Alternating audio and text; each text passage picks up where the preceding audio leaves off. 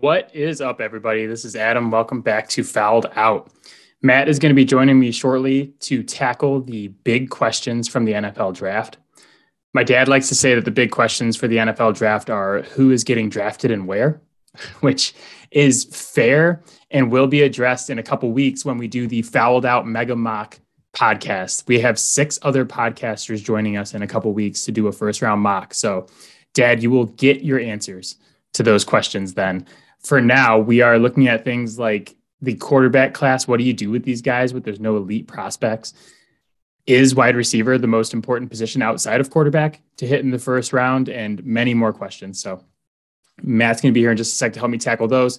Also, don't let the fact that the Yankees won the series against the Red Sox this weekend distract you from the fact that the Yankees suck because the Yankees still suck. Let's go.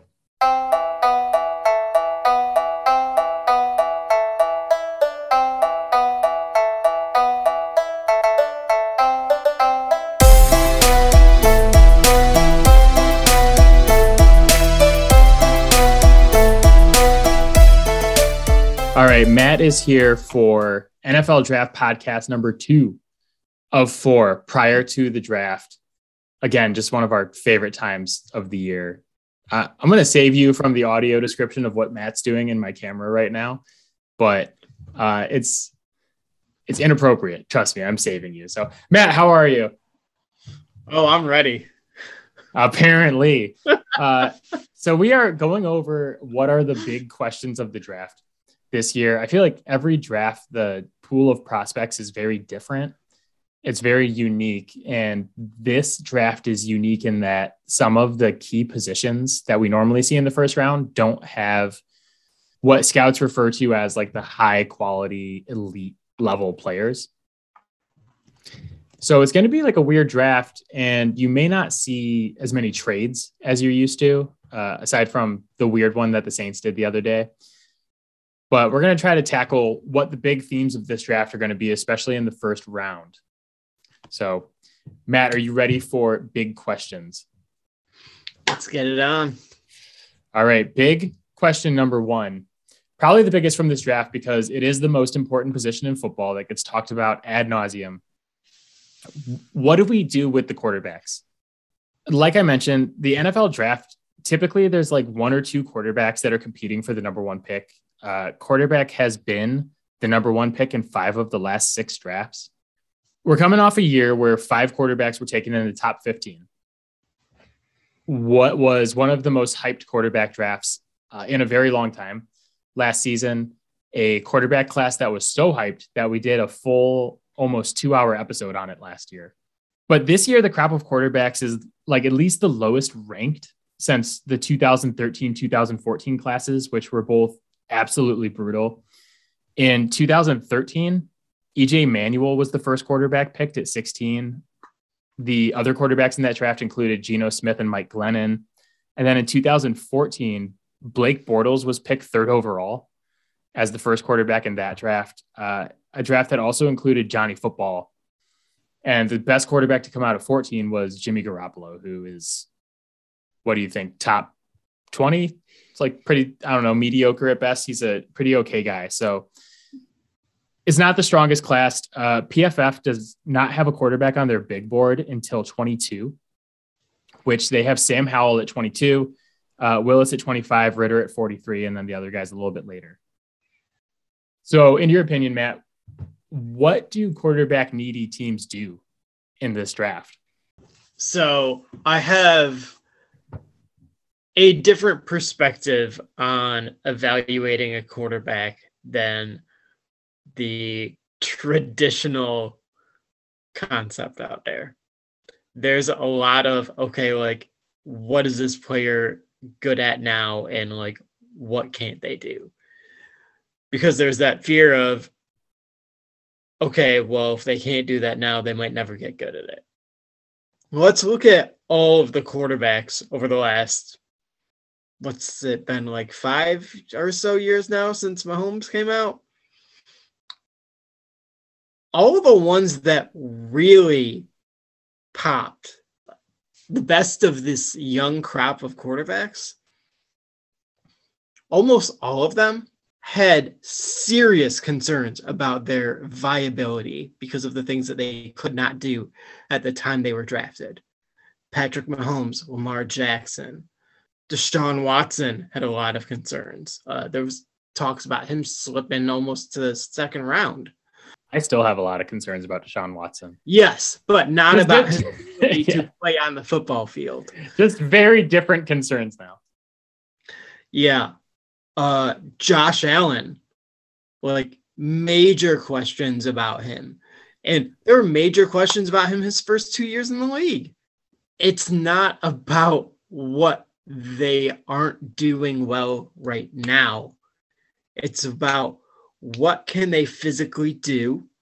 What can they mentally do? Even if they aren't doing it all the time, do they show the capacity to physically and mentally do the things that they will need to do? Do they want to be coached and do they want to make themselves a better player? That is the stuff that we cannot figure out because we don't get to talk to those people. And then the last thing is does the team that take drafts them put them in a good position to succeed? Those are the four most important things.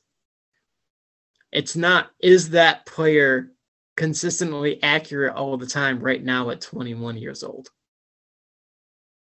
Because we know Josh Allen wasn't.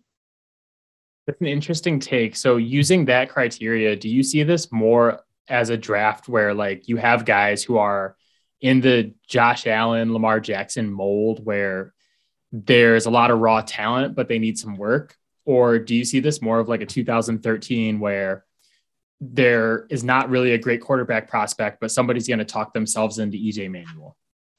So I, I think we're a lot closer to the former than the latter. I don't see this as a 2013 not saying that we've got Josh Allen's incoming, but we all know about the physical tools that Malik Willis has. Uh, I'm not going to go on and on about that, but to say it, to put it swiftly, he's got every tool that you could ask for physically, and he has shown that he can at times do the mental tests that need to be done. Yes, he can and does read defenses.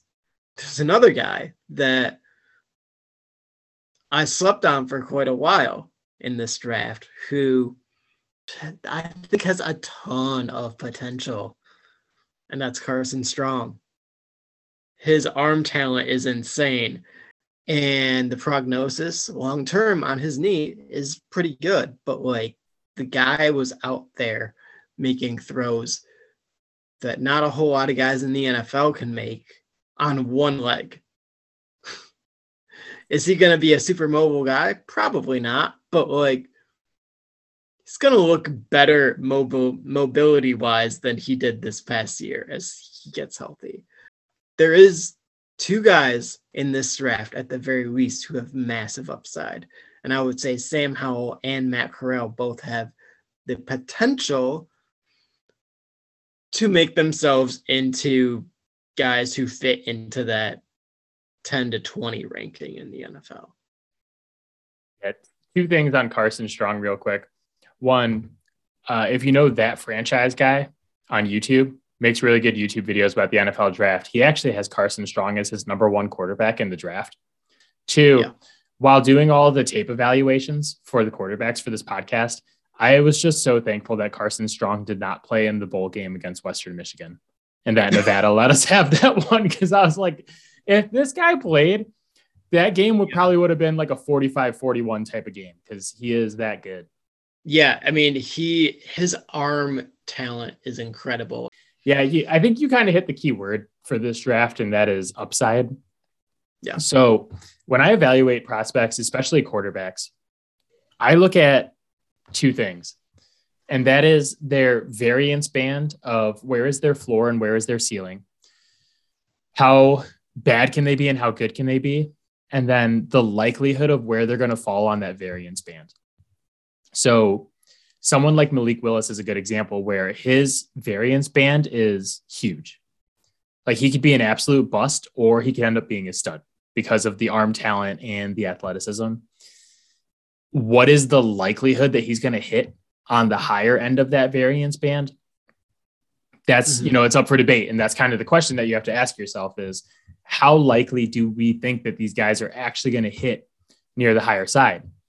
If you, as a franchise, believe that Malik Willis is more likely to hit on the higher side than the lower side of that band, then I have no problem with like a Carolina taking him at six. If you think that he, you know, the chance that he's going to hit that high end is 50 50 or maybe 30 70, like you think it's a lower chance, then I wouldn't take him that high. I would wait and maybe like a Saints at 19 or like a Pittsburgh at 20 takes a chance on that. It's it's all about risk management when the opportunity cost of taking these guys high is extremely high in this draft with all of the great prospects that we have at the top of this draft playing other positions. If you take a Malik Willis at six, you I guarantee you're going to be passing up on studs. So you better be right. If you have a, a team that is kind of a quarterback away and you're not drafting number one, and you take a quarterback, if you're wrong, it doesn't matter if it's a Malik Willis. If you take a quarterback and you're wrong, and the owner thinks, well, we just needed a quarterback, then you're probably gone. I would not take a quarterback just to take a quarterback. Like, this is not the draft where, like last year's draft, there were five guys who were legitimately top 15 prospects in that draft.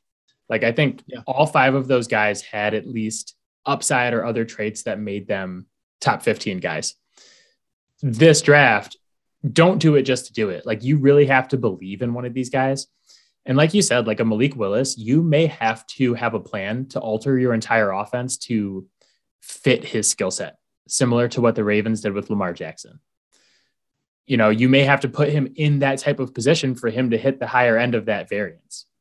I would even take away the this draft. You do not ever draft a quarterback that you intend to be your franchise's future if you are not sold on that quarterback. Because otherwise, there's going to be just non tangible things swirling around that are very likely to make that individual fail. And like, I'm higher on Malik Willis's floor than most are, I would say. I still will admit that it is not super high, but I think with his ability as a runner, uh, I think it gets overlooked just how like thick his lower half is. You know what I'm about so to say? Those, those big meaty thighs that you just love in a running back. got those big meaty thighs. The quarterback run game with him is really interesting, and I think you cover you couple that with his notable work ethic uh, I think that he's going to develop more consistency. Weird thing about Hugh Freeze running that offense out there, like I don't really fully understand what they were doing with that passing attack. There were times where like Hugh Freeze would just call five hitches. What is that? That play is so, in the it's in the playbook for Madden, where all five right? guys just run a hitch, and it's like the worst play ever. Never worked. Yeah. Um, so I don't really feel like he was necessarily put in position to really learn to develop as a passer. Yeah, he is Malik Willis is reminiscent of Trey Lance in a way. I'm mm-hmm. not saying he is Trey Lance because I am obviously like I'm the biggest Trey Lance person I think in all of media. Like we're we're media personalities now with the podcast. So I I'm like the number one Trey Lance stock. Give me all your Trey Lance stock. But what I mean is that like uh, we talked about this with Trey Lance last year, is that his big weakness was that he was extremely raw and that yeah. he needed some time to develop. And Malik Willis is that same type of guy where it may take two years, three years for him to develop. So I would rather see him go to like uh, Pittsburgh, or a New Orleans, like somewhere that has a little bit more time to develop him and a little bit more talent around him. But I'd like to see him go somewhere where it's a little like the infrastructure is a little bit better. I would be nervous about Carolina because I feel like Carolina would want him to take over at some point this season, especially if they picked him at six. He's not my number one rated quarterback in the draft. My number one rating is a little bit of a hot take, but I even though he's not my number one rated quarterback, he may be the quarterback that I would take first, if that makes sense. Just because the high side of that variance is so high, it's so much higher than anybody else in this draft. I think he has the highest ceiling. And in a draft where I don't love any of the other prospects, I would shoot for that upside. One of those qu- the quotes that really sticks with me is like, "Why would you take Jared Goff when you already have Jared Goff?" If you're the Lions, and I do not think the Lions are going quarterback, but if you're the Lions, you're not taking Malik Willis because you are hoping that he can at least be as good as Jared Goff. You're taking him because you think he can be a variant of Lamar Jackson. No one who's taking a quarterback should be hoping that they're getting a mid level guy. Yeah, I, th- I, think if you think that he's going to be a mid level guy, I wouldn't take him in the first round of this draft. That goes for all the quarterbacks. Before we go on to the next question, who, I mean, just real brief, like who are your favorite quarterbacks in this draft? Like, give me your top three. Not in any order my favorite three are Malik Willis, Kenny Pickett, and Carson Strong. That's funny because we have completely different top threes except for Malik Willis. Uh, my favorite quarterback in this draft is Desmond Ridder. I have uh, Ridder, Willis, and Corral are my favorites. Okay. So I think that's a good illustration of how divisive this quarterback class is, though, is that like yeah all these guys have upside and they all have downside and they all have yeah. like distinct weaknesses to their game. It just like makes the evaluations I, different for everybody. A guy that like I want to like is Sam Howell, but you know why why I don't like him? Because he's Mitch Trubisky slash Baker gonna, Mayfield. I wasn't gonna put that on him, but he's been the same player every year. He's just the same player, and that like if you're the same player, what four years in a row, like that that worries me. What does that say about you? I tell you, my number one thing I don't like about Sam Howell is that one, I feel like he's a combination of Mitch Trubisky and Baker Mayfield, and not like good high end Baker Mayfield. I mean, like the Baker Mayfield we just watched. Two, when he had a ton of talent around him at North Carolina with Javonte Williams and Michael Carter and some of the really good receivers they had, he looked great and the team was good and they had they were very successful. And then a lot of the talent leaves, and this is that's not his fault that the talent left. But when the talent left, his play dropped off to a huge degree. And so, like, this is why he reminds me of Baker Mayfield. Is like when you have Nick Chubb and Kareem Hunt and Odell Beckham Jr. and Jarvis Landry, it's easier to look good. But when some of those guys are out and you have D'Ernest Johnson and you have like, uh, you know, not that Donovan Peoples Jones is a bad player, but like when you don't have like your top flight guys, all of a sudden you look very mediocre.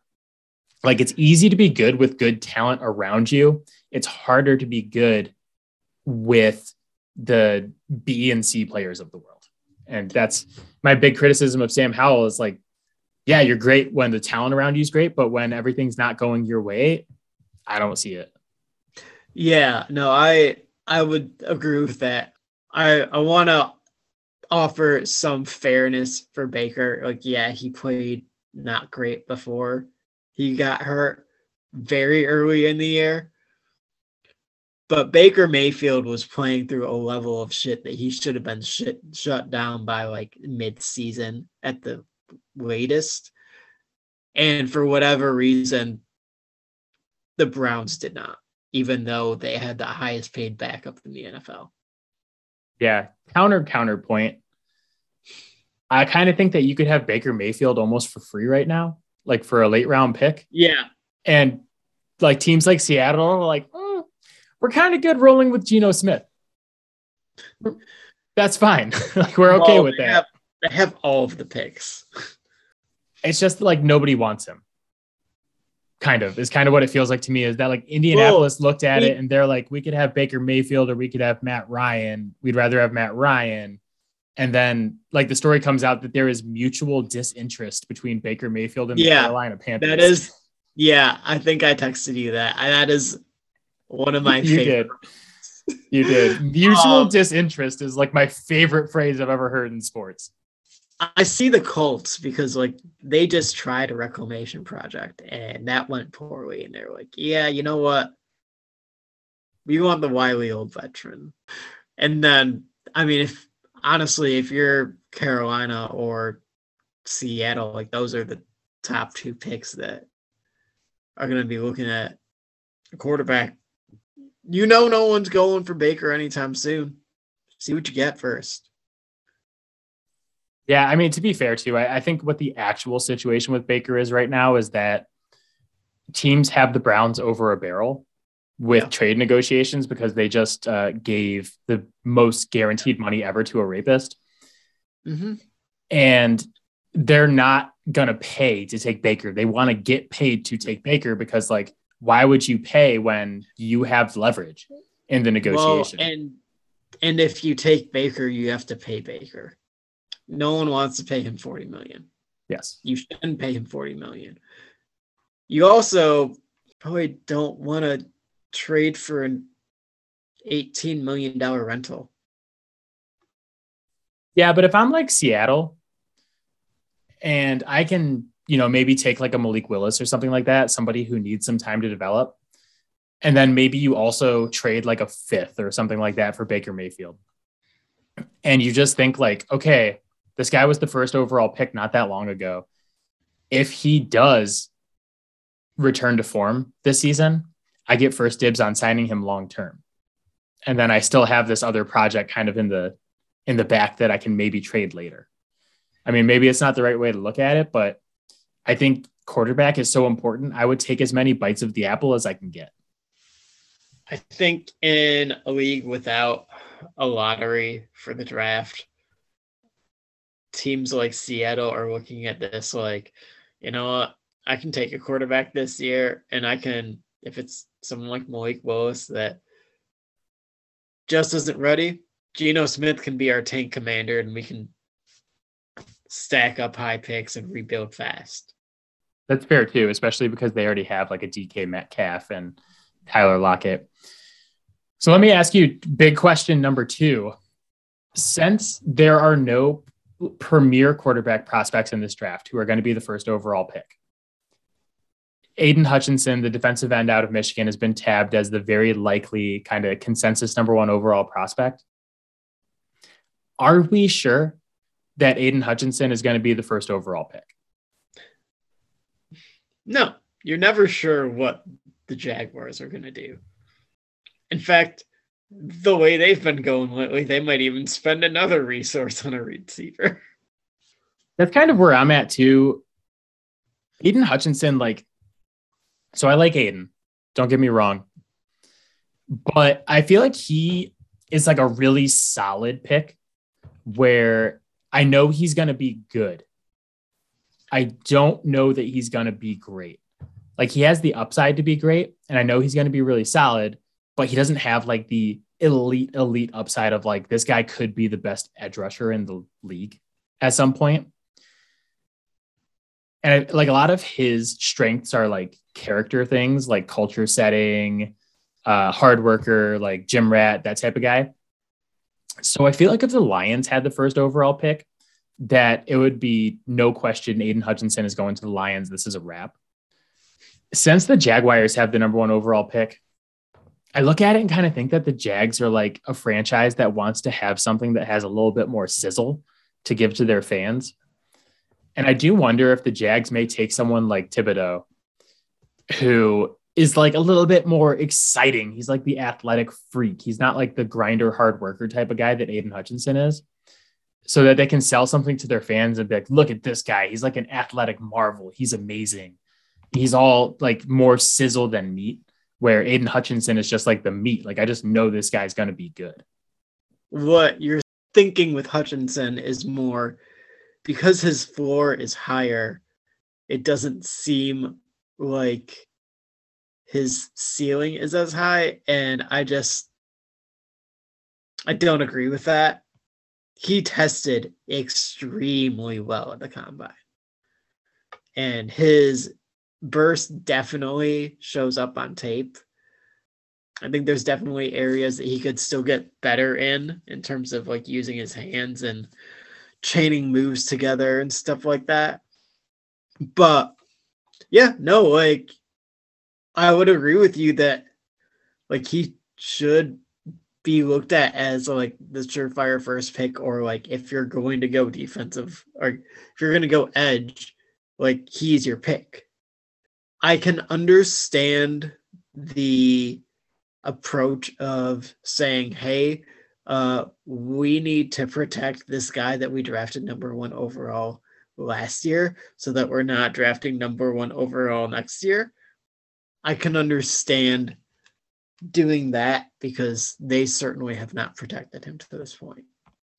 I think you could always just use like more good offensive linemen too. Like I, I, just feel like that's a position where I can never have enough good offensive linemen, especially like young, talented ones, like a maybe an mm-hmm. Evan Neal or uh, Ickey Ekwonu that we talked about last week. Yeah, I'm just not sold on the fact that Aiden Hutchinson is going to be the number one overall pick. We say this with the Chargers all the time, but I'm going yeah. to tell you that Jag's going to jag. Yeah, and they like to have like the Jalen Ramseys and the mm-hmm. flashy guys that they can show their fan base and be like, you should come to our games and watch this guy. He's crazy. I don't know how many jerseys Aiden Hutchinson is selling right after the draft. And, I, and I'm not saying I wouldn't rather have him because if I had the first pick, I would take him hands down. I just take him, be done. I know he's going to be good and he's got upside. Done. You know, in Detroit, he may sell a bunch of jerseys, but like in Jacksonville, Florida, how many jerseys is Aiden Hutchinson selling right away? Yeah, They desperately need something to drum up fan excitement after what a disaster last year was with Urban Meyer. Yeah, it's it's called a win. Mm-hmm. I mean, honestly, like, so if I was the Jags, I would be looking at this and just being like, okay, our culture is shit. And we need to fix the culture first and foremost. So I want the culture guy like Aiden Hutchinson. But I just think Jags ownership is crazy. And I think that they want something to sell their fans to get them engaged at the beginning of the season. So I could see them going with like a Thibodeaux or like a Walker or uh, even like a Kyle Hamilton to some degree.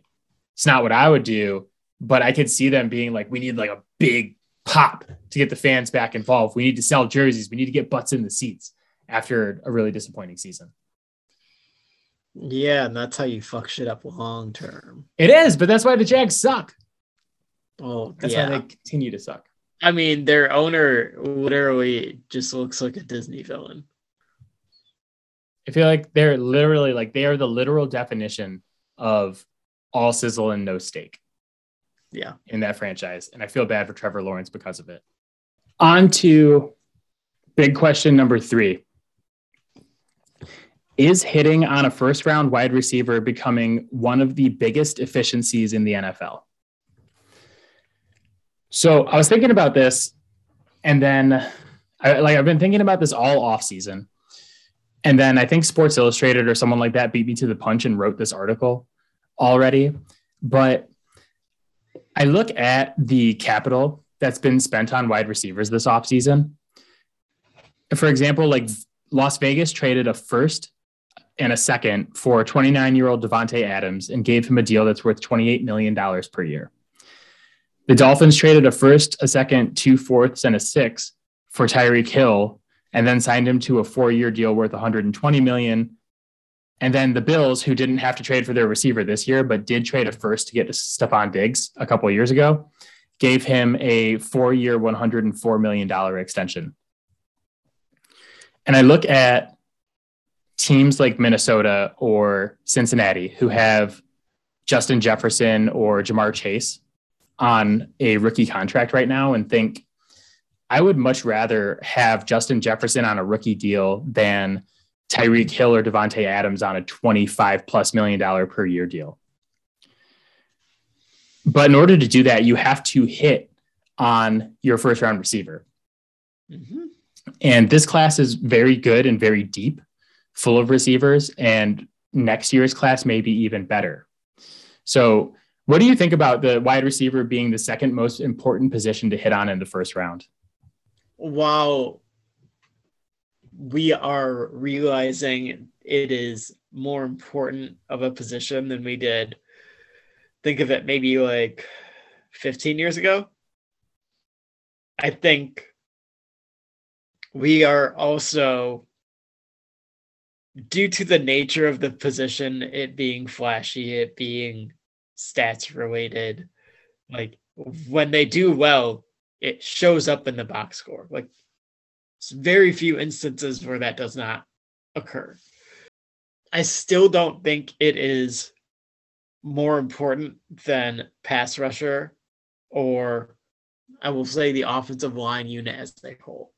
You can have a very dangerous offensive attack with just a bevy of good receivers and just a well coached offensive unit.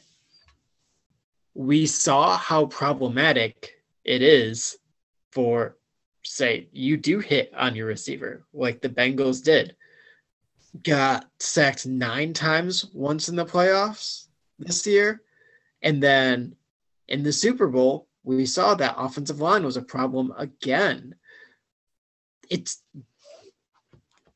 like a testament to Chase that they managed to get there, but it's also extremely lucky that they did because they were just getting pounded on the offensive line. From the other point viewpoint, those pass rushers were inevitably what overcame the threat of having someone like Ja'Marr Chase on the other side. I would say there it is within like the foursome of like the most valuable positions, but I would still put it in the four spot. I'm actually going to go the other way on this question and say that in a way, yes, it is extremely important to hit on your first round receivers if you're taking one, just like it's extremely important to hit on any position. Yeah. I actually think that we're going to look back at this offseason in a couple of years and just be like, what the fuck were these teams doing acquiring these guys? Because I talked about this on the podcast before that wide receiver is now becoming one of the easiest positions to trans like kind of translate from college into the pros. Yeah. And we're just seeing more and more great receivers come into the league and have huge impacts early. If I'm confident I can get a good receiver in any draft in the first round, why am I paying Stefon Diggs 100 million? why am I trading multiple picks for Tyreek Hill? When you can get Amon-Ra St. Brown in the fourth round. In the fourth. Yeah. Let me read you a list that I have of players who are currently on their rookie contracts. These are receivers currently on their rookie contracts. Ja'Marr Chase, Jaylen Waddle, Devonta Smith, Jerry Jeudy, CeeDee Lamb, Justin Jefferson, Hollywood Brown, Deebo Samuel, DK Metcalf, AJ Brown, Diontae Johnson, Amon-Ra St. Brown why, when I can get one of these guys in the draft, why am I paying so much for a wide receiver? Like, I know you want someone proven and that it can be a disaster if you take like a N'Keal Harry, uh, which I can say from firsthand experience was an absolute disaster. But if I'm confident that I can hit on receivers in the first round and I have like, you know, this class, there's four or five guys who have first round grades the next class may even be better with Addison from Pitt and Smith-Njigba from Ohio State. If I think I can hit on those guys late in the first round, or like someone like Amon-Ra St. Brown, who was what, like a fourth or fifth round pick last year? Yeah, it was fourth round. Why am I going out and spending all this money on receiver? Like, I, I actually think we're getting to the point where it's an extremely replaceable position, and I would not give up any capital for it. Uh, like for the Patriots sitting at 21, I'm going to have a shot at like a Chris Olave or a Treylon Burks who could be very good receivers. And if I think that they're great, I'm just going to take them and I'm going to pay them a rookie deal for the next four years. And I'm not going to trade 50 picks to get Deebo Samuel. He will probably go very early, but like Drake London coming out this year, his most likely comp is Mike Evans, a guy who's you know, had a thousand yards every year and was like almost a surefire Hall of Famer at this point. I give you a hot take. Hot take number two for me of the podcast. I do not have Drake London in my top seven receivers. So you're gonna eat a lot of crow, dude. I and if I do, then I do. But his scouting report talking about having issues separating at the next level. Like I understand that he's a great contested ball receiver, but if you're like a great contested catch receiver, that means you're not getting separation in college. And I've lived this with N'Keal Harry. Like, oh yeah, great 50-50 ball guy, boxes out guys, he can blah blah blah. If you can't get separation in the NFL, I don't care how tall you are and how you use those skills. Like I've heard people compare him to Mike Evans, but can I give you another six-five receiver who came out of USC? What about Mike Williams, who also dominated at UFC or USC and was great? How did that work yeah. out? Um, I don't care that he's six five. Nope, nope. You are leaving out very key details about Mike Williams, who absolutely should not have been picked at, I believe, number nine overall the dude didn't play football for a year, and they draft the Lions decided to draft him while he was out of shape. Very, very different situation. Also, my argument is that you are talking about horizontal separation, and that is not the only way to separate. It's not, but his route running is not like that elite either, in my opinion. So, no, but when you're talking about bigger guys, like unless you are DK Metcalf and run a 4 3, like those guys just don't separate in the same way. If you know how to use your body, it doesn't matter. Counterpoint besides Mike Evans, give me one receiver taller than six four who's been successful in the NFL. Uh, is Kenny Golladay six four? Good. So am I drafting Kenny Golladay with a top ten pick? Would you draft Kenny Golladay I mean, with a top ten pick right now? Depends on who my quarterback is. This is fair. Uh, DK Metcalf is six four, but the vast majority of very good receivers in the league yeah. are six three or under. Michael Thomas is six three, and he's a little bit big. You look at uh, Davante Adams, six one. Stefon Diggs, six feet. DeAndre Hopkins, six one. Tyreek Hill, five ten. Allen Robinson, six two. AJ Brown, six foot. Justin Jefferson, six one. Michael Thomas, six three. Julio Jones, six three. Calvin Ridley, six one. Do I need to keep going? It's his height and size is, I think, not as much of an advantage as people think it is. And you look at some of like the really elite guys, besides Mike Evans and uh, DK Metcalf to some degree, the elite guys are more compact than a Drake London. So um, no, the, but Drake London moves much better than 99% of the six four, six fives that five guys that come out. He moves very well for his size and weight. His height, weight, speed combination is incredible uh, for his ability to change directions at that size while for compared to smaller guys does not look that great. But compared to his contemporaries it is significant.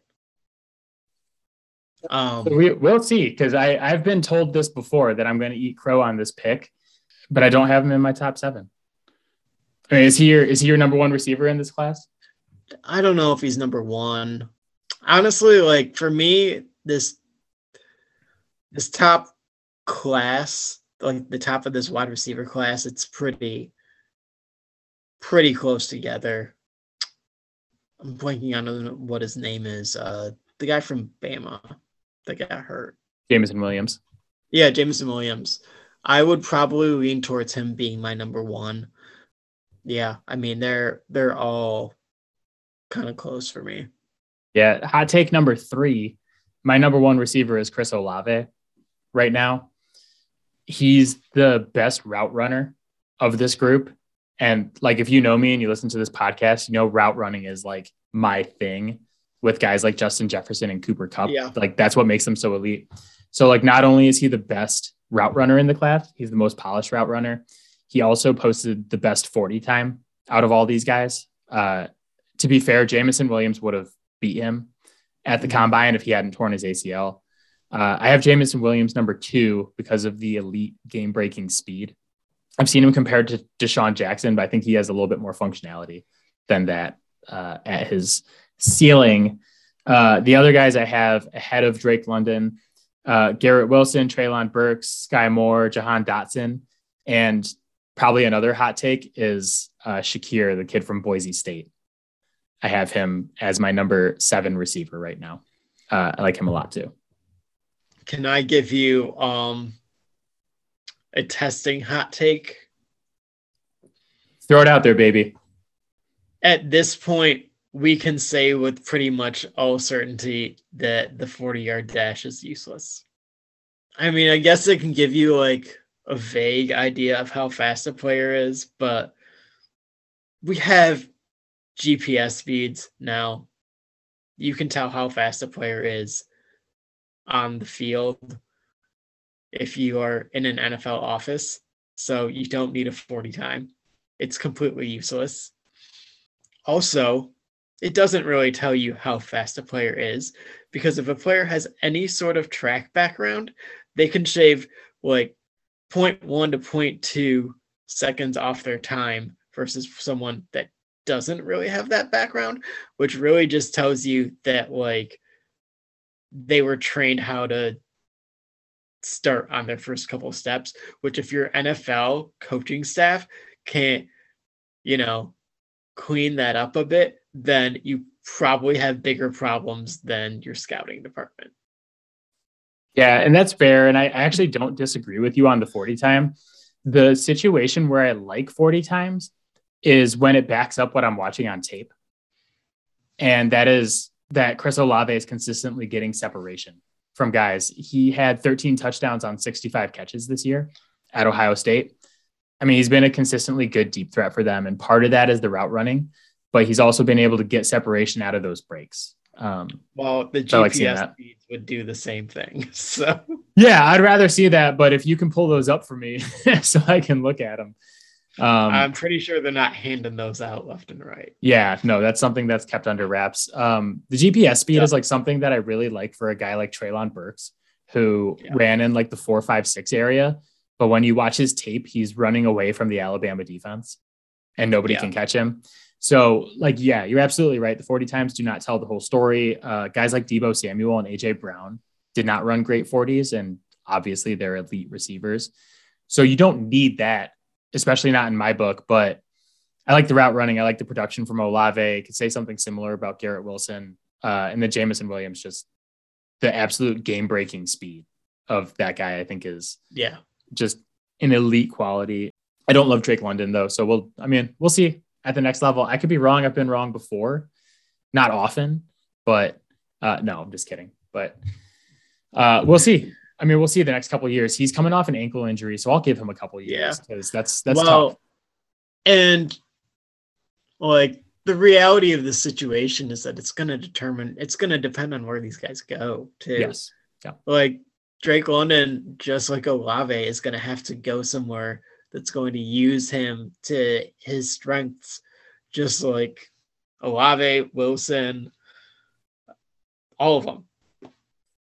Yeah, I, I agree with that. I, and I'm not saying that Drake London is N'Keal Harry, but I just like guys like N'Keal Harry. I just don't think it would have mattered where he went. he just wasn't going to be successful because he couldn't get separation.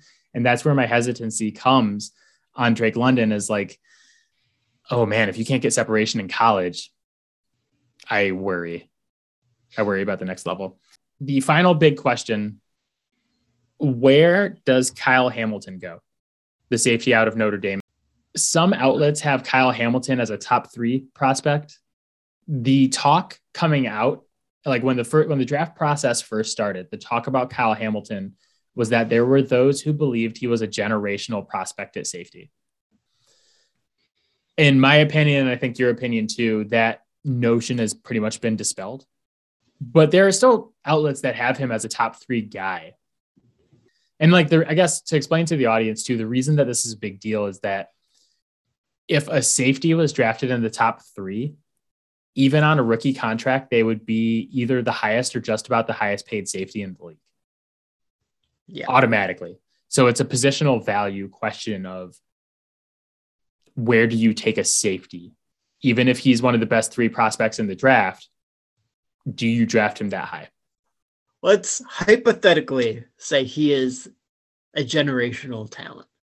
In the modern game, I think you and I would probably agree that like a generational talent at the safety position, Derwin James is probably the best example.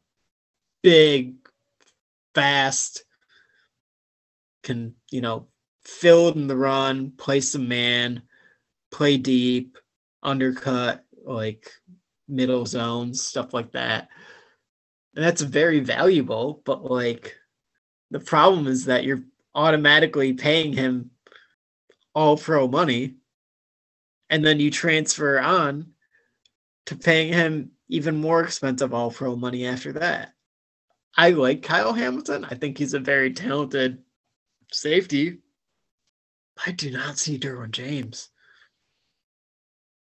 When I watch him, he's just not in that class. And that's not meant to be a slight, but he doesn't like he jumps off the screen because he's a very very good player but he doesn't jump off the screen in a oh my god like this guy's going to change football type of way.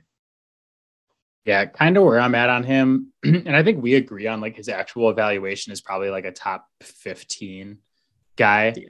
like if you take him you know 9 10 11 i'd be good with that yeah. But where I'm at, just like in a pseudo rankings type of thing, is if I had the first overall pick and I needed everything, my number one thing I would want is a franchise quarterback, generational player second, and then franchise left tackle. Because if you're telling me I could have Ed Reed, and I like if there's no franchise quarterback available and I can have Ed Reed, I'm taking Ed Reed. Or Troy Polamalu or Brian Dawkins or Ronnie Lott type of guy. I just don't think that Kyle Hamilton's that guy. If you're telling me for certain he is Derwin James but can stay healthy, sorry, Derwin, but that's not one of your talents. Yeah, I would probably take him in the top five. But A, you never have that certainty. B, the health part is out of your control. C, like yeah, he could end up being Derwin James. But does that end up making the kind of difference that you need at that pay grade to you know be the rising tide that lifts all boats like i don't know i mean i think there's a reason that only certain positions have primarily been drafted in the top 10. I agree with that, but also like I just I don't think Dur- when I think generational safety, I don't think Derwin James quite yet because he can't stay healthy. Oh yeah, generational. talking about the skill set. Yeah, yeah, yeah, for sure. But when I think generational, I think like Ed Reed because Ed Reed as a safety yeah. was the rising tide that raised right. all the boats, and that's what made well, him generational. Is that like he he had a little bit of help. oh yeah, no, no, no, for sure. But like Troy, Troy Polamalu is another great example. So yeah. Brian Dawkins. To me, a generational talent at the safety position is a safety that the tide that raises all yeah. the boats because it's hard to do from that position. And like a guy like Ed yeah. Reed, it was like, well, we can throw anywhere except for the back half of the field because Ed Reed's taking that away. Yeah. And, or like a Polamalu, it's like Polamalu is just like an incredible player all over the field. Yeah, and I I understand why you're not like putting Derwin in that class because rightfully he hasn't been healthy enough to be that. But the the thing about his skill set set that puts that particular skill set in that area for me at least is that it frees up your team to not worry so much about who's on the field. If someone has to go out and you got to put someone else in, Derwin James can do whatever job you need to do to make up for that deficiency. Yeah. Yeah. And I, I, don't disagree with you. I just, I got to see him healthy and I got to see him do it over the course of a 16, 17 game season. So, yeah. Uh, yeah. My, my answer is if you think Kyle Hamilton is that dude, I don't mind you taking him in the top three and paying him all pro money. I just don't think he's that dude. Yeah. I mean, I think you can start thinking about him outside the top 10, but even then, like, I don't know. I I would be much happier with you know Dax Hill or Brisker down in like the late twenties, which is where yeah. they're likely to go. I'd rather have Brisker at 30 than Hamilton at 10. Yeah. It's a fair assessment. Uh, before we sign off, the other question I wanted to ask you do you have any late, late round prospects, like day three guys that you think could have an impact at the next level or end up being like a late round steal? Uh, I've got a couple. First one is uh, Isaiah Weston, the receiver from uh, University of uh, Northern Iowa, and he's another one of those like just height, weight, speed guys. He actually most of his production came as a freshman, and then like his second year was the COVID year, and I think he only played like one game, and then his third year, I think he missed most of the season, but still scored like five touchdowns. He tested really well. He's like 6'4, 210, and at like 210, he looks pretty thin, but the man like whipped out 20 reps on the bench at 225 pounds. So I'm not expecting him to go before like the fifth round, but he's an interesting one for me. Uh, I think he's got high potential, but I mean, you're that late in the draft, you're just throwing darts. My other one is very interesting to me. Uh, Armani Rogers, the former the former quarterback who is transferring over to tight end. Pretty athletic guy. Uh, I think he's six five, and uh, he has never played tight end in a game before, not once. But he showed up at the Shrine game, and again, never having run routes in a game in his life was making linebackers look bad. I can't imagine him getting drafted before the seventh round, having never played the position before. But he absolutely has all the athleticism in the world to do that position. He's big, and we're transferring into an age of loving receiving tight ends and you always need more than one. So i i'm not expecting him to uh you know blow up this year but i would not be surprised seeing this guy have a, a nice long career as just an option. That is an interesting pick. My yeah my pick is so far off the beaten path that it's just so crazy. It might just we're work. off the beaten path than a player who's never played the position before. Yeah, because my guy is projected as an undrafted free agent, and he wasn't even invited to the NFL Combine. And my guy is uh, Jerreth Sterns, the wide receiver from Western Kentucky. I'll tell you why. He led the NCAA in catches with 150 and yards with 1,900 this year, playing in what was the ultimate air raid offense, where they basically were like, I don't even know what running the ball is. That doesn't matter to me. Uh, if you go back to our NCAA bowl shows, we talked about how Bailey Zappe, the quarterback, set the NCAA record for passing yards and passing touchdowns in one less game than Joe Burrow. So it gives you an idea of like how much they threw this year. And I think a lot of people look at this guy, you know, he's 5'9, 180 pounds. So he's not a big guy. And they look at him and think that his production is really just a product of the system. It's true in a way, because to have that much production, you have to have opportunity. But when you look at his tape, like he is not just running like screens and bubbles and like short things. He's running all the routes in the route tree and they're crisp. Like they're good looking routes. This guy was getting open, granted against lesser competition and in, a, in an offense where they throw the ball 70 times a game. But he plays well and he runs all the routes. Uh, and also at Western Kentucky's pro day, he had a 40 inch vertical. which would have been number two amongst wide receivers if he had been invited to the combine. It's it's an unofficial measurement, but like Yeah. good measurables even for a five nine guy and like just like extreme production. Like you don't catch 150 balls without having good hands and running good routes. So he is someone I could see like slipping into the seventh round. But if he doesn't get drafted, he would be like my first call after the draft to pick him up. Um, I see him being like a Jakobi Meyers for the Patriots, where like he's not even the best receiver on his team, but he's like a starting caliber player, and everybody kind of looks at it and goes like, "How did this guy go in the sixth or seventh or undrafted?" Yeah. Like it doesn't make sense. And you look at like you know sixth and seventh guys are usually backups or depth guys or bust, and then you're going to have somebody out there being productive, and it's like, wow, why didn't we see this sooner? So, just that level of productivity is like he's got something, right? He has to have something 150 catches, 1,900 yards. But that is it for us. As always, Fouled Out can be found on Spotify, Apple Podcasts, Pocket Cast, Overcast, anywhere you get your podcast.